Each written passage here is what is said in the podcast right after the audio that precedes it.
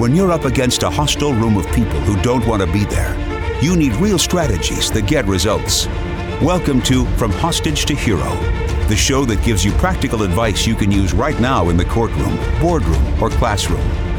Learn how to move your unwilling audience to one that is invested in what you're saying, eager to participate, and engaged in the process. Learn from the attorney whisperer herself, your host, Sari Delamotte.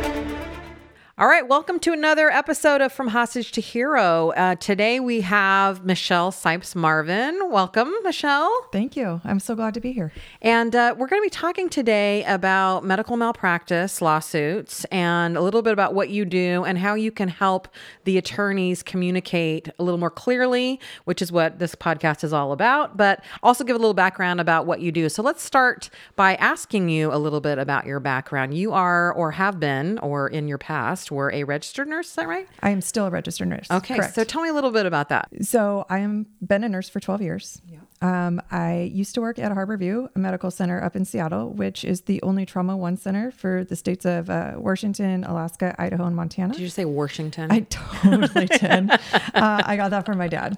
Bless his heart. And yes. your dad was uh, in medical he was, realm too? He was, yes. He was uh, the clinical specialist at Harborview in re- the respiratory department. And your mom is also in the medical field. Yes, she's also a registered nurse, and we work together as legal nurse consultants. And there's a brother too. Is he in the medical profession? No, oh, he is so far from the medical profession. No, no, he faints at the sight of blood. All right, so the three of you uh, are in the medical profession. Your dad's deceased now, yes. but he was before. Yes. And so you've been a nurse for 12 years. What brought you to nursing? Oh, that's a long, complicated story. so I started off wanting to be a doctor, learned I couldn't do chemistry, ah. and um, ended up graduating with a bachelor's in political science and a bachelor's in criminal justice, looking ah. to become a lawyer. Aha. But then I fell in love with my husband, uh-huh. got married, and decided it would probably be best for the both of us if I wasn't working long, hard hours. They do work long, hard hours. They do. So I fell back to my first love of medicine and became a nurse, followed my mom's footsteps, and started working three 12s a week, which was perfect for raising a family. Yeah, that's pretty standard in the nursing profession. The it was fantastic. Yeah, yeah. Yes.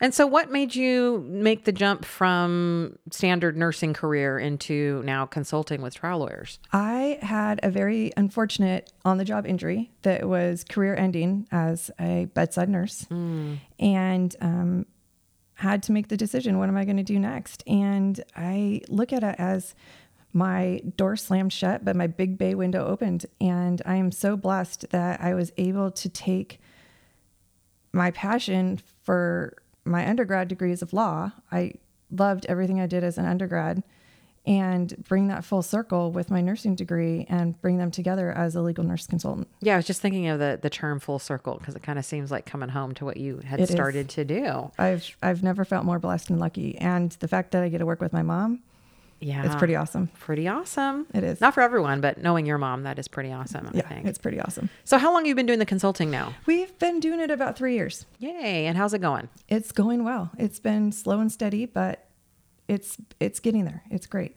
So tell me a little bit about what you do for trial attorneys, and then we're going to talk a little bit to our listeners about what they sh- why they should hire you and what they should be thinking about in terms of these medical malpractice cases. So what we do is, I like to say, we help you um, from the beginning. We evaluate your cases from head to toe. And I like to say that is um, we look from page one to page 10,000. Um, we look at everything because as nurses, we, we evaluate our patients from head to toe. Mm. And I look at the cases that way. We look at everything so that we can give you an honest and impartial review of your cases. So, the best way to start is by bringing us the case, starting at the beginning, and giving you a completely impartial and honest review of the case. Yeah, I think that's really important in terms of medical malpractice. Not saying that the medical malpractice attorneys don't know what they're talking about because they do. If you're in medical malpractice, you have a lot of knowledge, but that's also part of the problem is that they have so much that they they have in their heads and so much they have to do in a medical malpractice case. You guys are able to be able to cut to the chase and say, you either have a case or you don't. Because I would imagine that if they end up taking a case that really doesn't have the legs to go the distance, that's incredibly expensive. Exactly. Yeah. Exactly. And uh, we have no problem saying this may not. And sitting down and saying these are the pros, these are the cons, these are the strengths, these are the weaknesses, and having an open and honest conversation about that, and then deciding uh, where to go from there and letting the attorney make the decision that's going to be best for them and their firm. Yeah. Yeah. You're not attached to the outcome, to No. use my language from some of the work that I do. Yeah. No. You're just there to give that impartial view of there's a case here or not. Exactly. Wonderful. And so, when should an attorney come to see you in terms of that evaluation phase? I'm assuming near the beginning. In the beginning, in the beginning, when they have the question whether or not they believe, is this a good case? If they're questioning it, when they first get that large pile of documents, you know, a couple thousand pages, and they're like, oh, wow, oh, wow, what are we going to do here?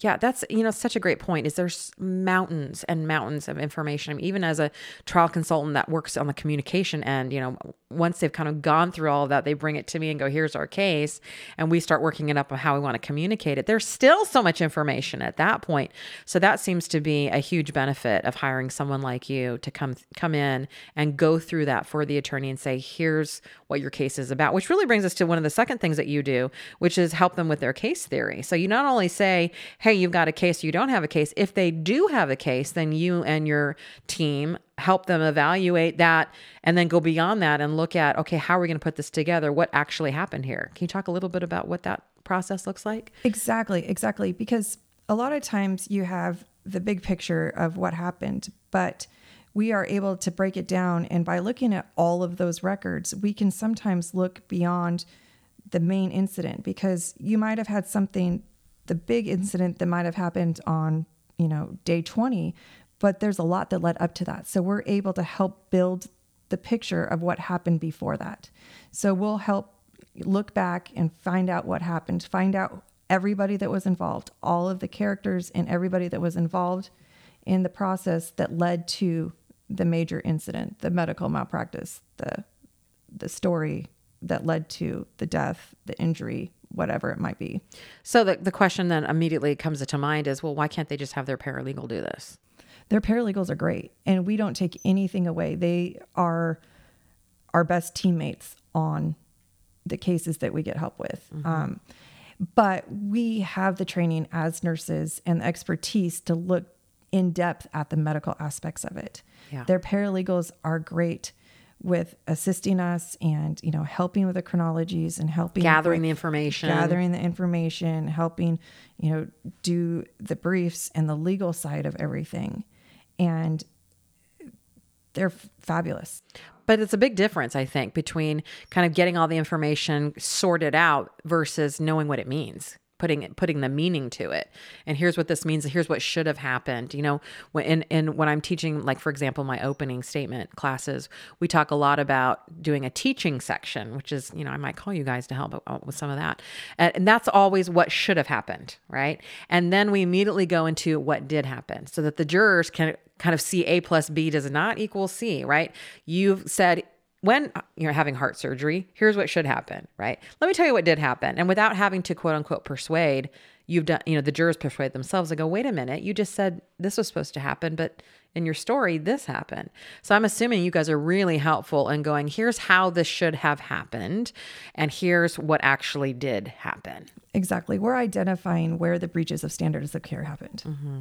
and the multiple areas where it broke down it's not usually just one area one person there's usually multiple breaches of the standards of care that happen so we're identifying all of those areas pulling it together and creating the path that led to Yeah.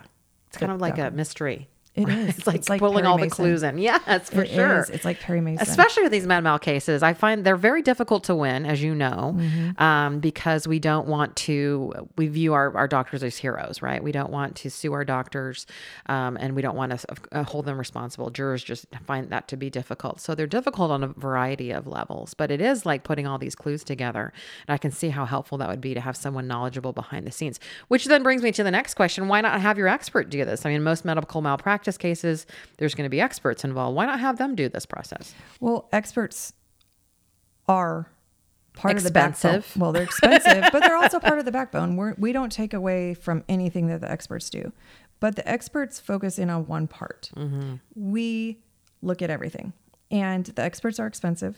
Uh, I like. We work hard for our money, but we're a lot cheaper. Yeah. Um, as consultants, which we like to work as consultants, um, Versus experts. versus experts nothing we do is discoverable also so we Mm, yeah. can get very intense we can get very in depth with the attorneys Although here in Oregon, you know, we have no expert discovery. Isn't that crazy? so nice Not for the attorneys. They don't love no that. they don't but as the expert when everything's discoverable right. i say that is so nice Right, right. Um, it's kind of like surprise when you come to trial, so they don't love that. No, they so don't. much. But as an expert, I do appreciate that. Um, because I like getting in depth with my attorneys and really talking about the theory and really talking about the details. But the experts are great, and we don't take anything because you need your experts. You will still have your experts. We will help identify the experts that you need, um, specific experts. But the experts look at that one piece. and yeah, it's like one slice of the pie, and you guys are looking at the whole pie. We are. and, which is so true. Kind of using the analogy of doctor versus nurse too. You know, when Mm-hmm. you think about actual care in a hospital, the doctor sees the patient for such a small amount of time versus the nurse that is uh, giving the majority of care and monitoring the patient.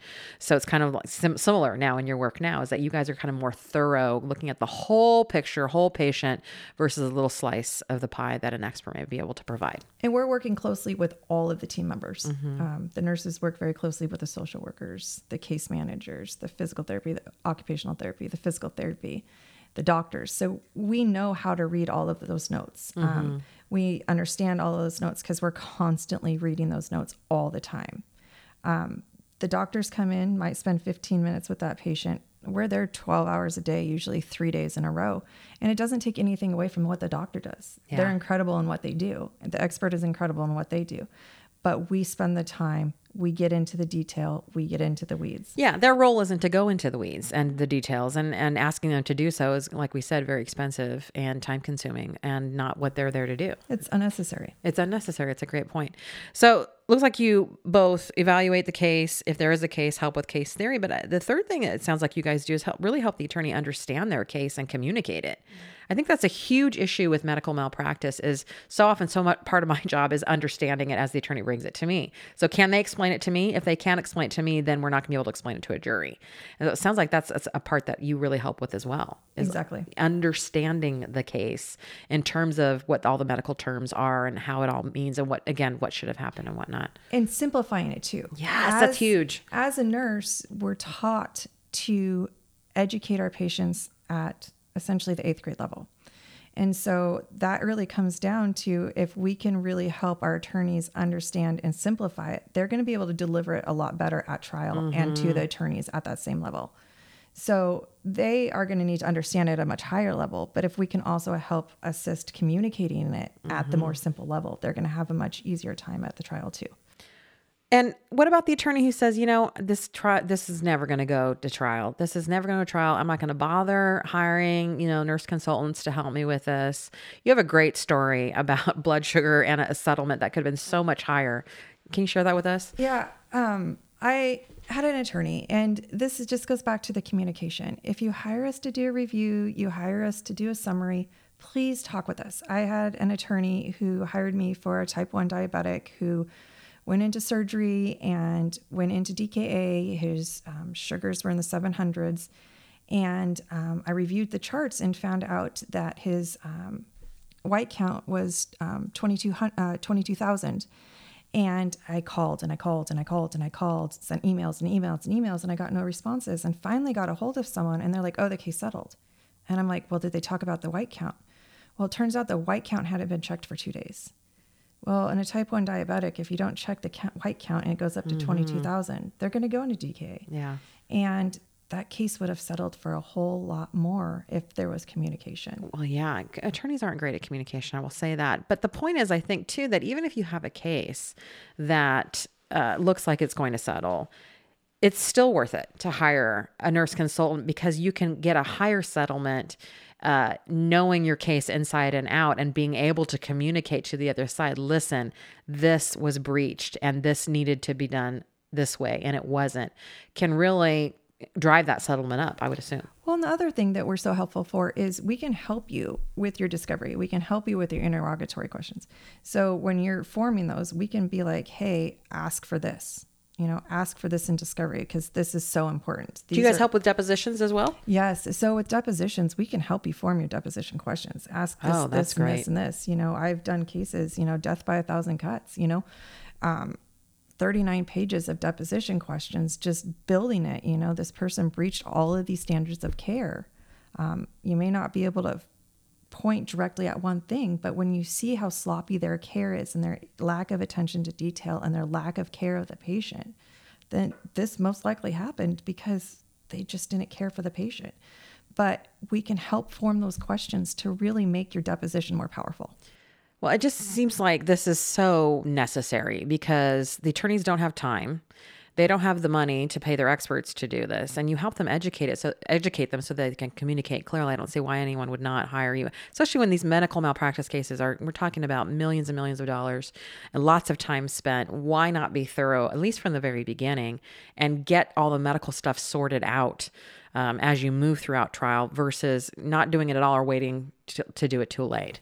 Well, and the other thing that we can do, just kind of going off of that, is help with your expert prep too. So we can help be pulling items together that the expert may not look at when they're looking at just certain parts of a chart. So if we're noticing in one area there's something that the physical therapist is saying that maybe they're not going to recognize or a nurse over here is saying that's not maybe what they're going to recognize, we can be pulling different parts of the chart together or write in a different type of summary that, you know, the expert might uh, really need and might be helpful with them forming their opinion. I think that's such a good point because you know I always talk about how the only time that you really have to give a coherent narrative to the jurors is in the opening statement. And after that, your case comes out of the mouths of experts, right? And it's really just rests on how uh, educated and clear they can communicate. And that's not often both of those things are not always there. So that's really helpful, I would think, to have, hey, this is what your expert needs to speak to and, and make sure you cover all of these areas with your expert or we'll help you with your expert. Mm-hmm. Yeah. Another thing we can do too is we can help with the research. So we can be identifying the journal articles and the, the different uh, standards and um, areas of practice that might also help the experts. Um, if there's different areas that might need to be found or help with the attorney being being able to bring up or um, demonstrative evidence in the trials too. You know, if, you know the timelines and different things like that. We can also be helping um, make their lives easier in those areas too. That's wonderful. Now, um, what do you love about your job the most? I love being able to continue with the passion of nursing that I can't, I can no longer give indirect patient care, being able to give that to, um, I, I, would say patients, clients in a different way. Mm-hmm. Um, I, I can still help, you know, helping those that need justice. Yeah. You know, and we work both the plaintiff and the defense side, you know, and with the defense side, you know, really helping defend those that have been wrongly accused because sometimes I like to say really bad things happen to good people at no one's fault. Mm-hmm. And being able to suss that out and figure yeah, out what and, happened. And being able to suss that. You know, there's just times that it wasn't someone's fault. Something really bad just happened at no one's fault. So, yeah, so you're helping patients who have been hurt. And, and when you keep those, um, when you hold those doctors responsible that have done things that they shouldn't have done, you're helping even more than that one patient right? Yeah. You're creating safety across the board, exactly. which is so helpful. Exactly. If we can help create a domino effect of, you know, a lot of times people aren't going to change just because you say change. Mm-hmm. Change happens with their pocketbooks. Yeah, absolutely. And um, if we can help um, make that happen so that the next person's not harmed.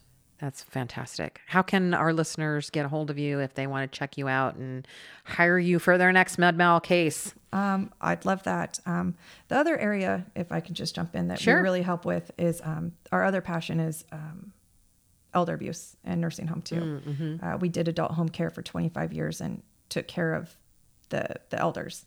Um, so I don't know if people out there do yeah, that too. Absolutely, um, but a lot of expertise there that you can add. We to. did. We started in our basement when I was 12 years old, and uh, did that for 25 years. Wow. So that's another passion of ours is um, helping the vulnerable adult and helping those that can't fight for themselves Wonderful. do that. But we're uh, MSA Legal Nurse Consultants, uh, Marvin Sipes and Associates. So we can be found um, at msalegalnurseconsultants.com.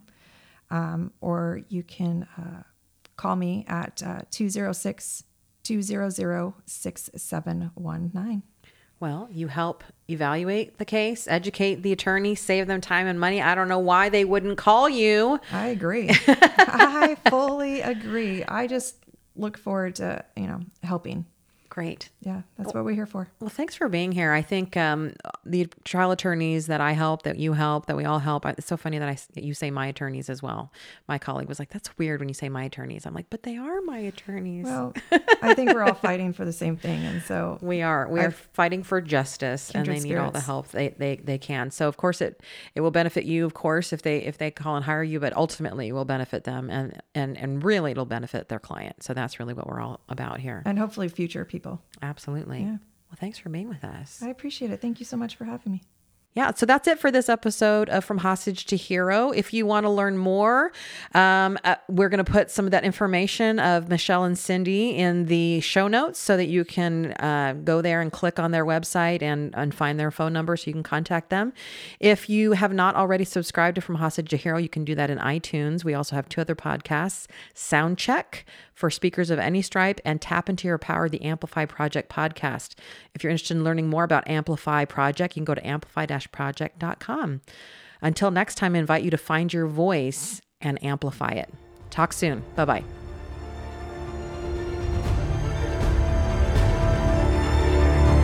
That's it for this episode of From Hostage to Hero. But head to our website, saridlm.com, for other must have resources from Sari Delamotte. Read the transcript of this podcast, watch trial tip videos, or download your free copy of Sari's article, Why Jurors Hate the Hobby Question. We're glad you joined us today, and until next time, remember that to lead a hostage to freedom, you must first free yourself.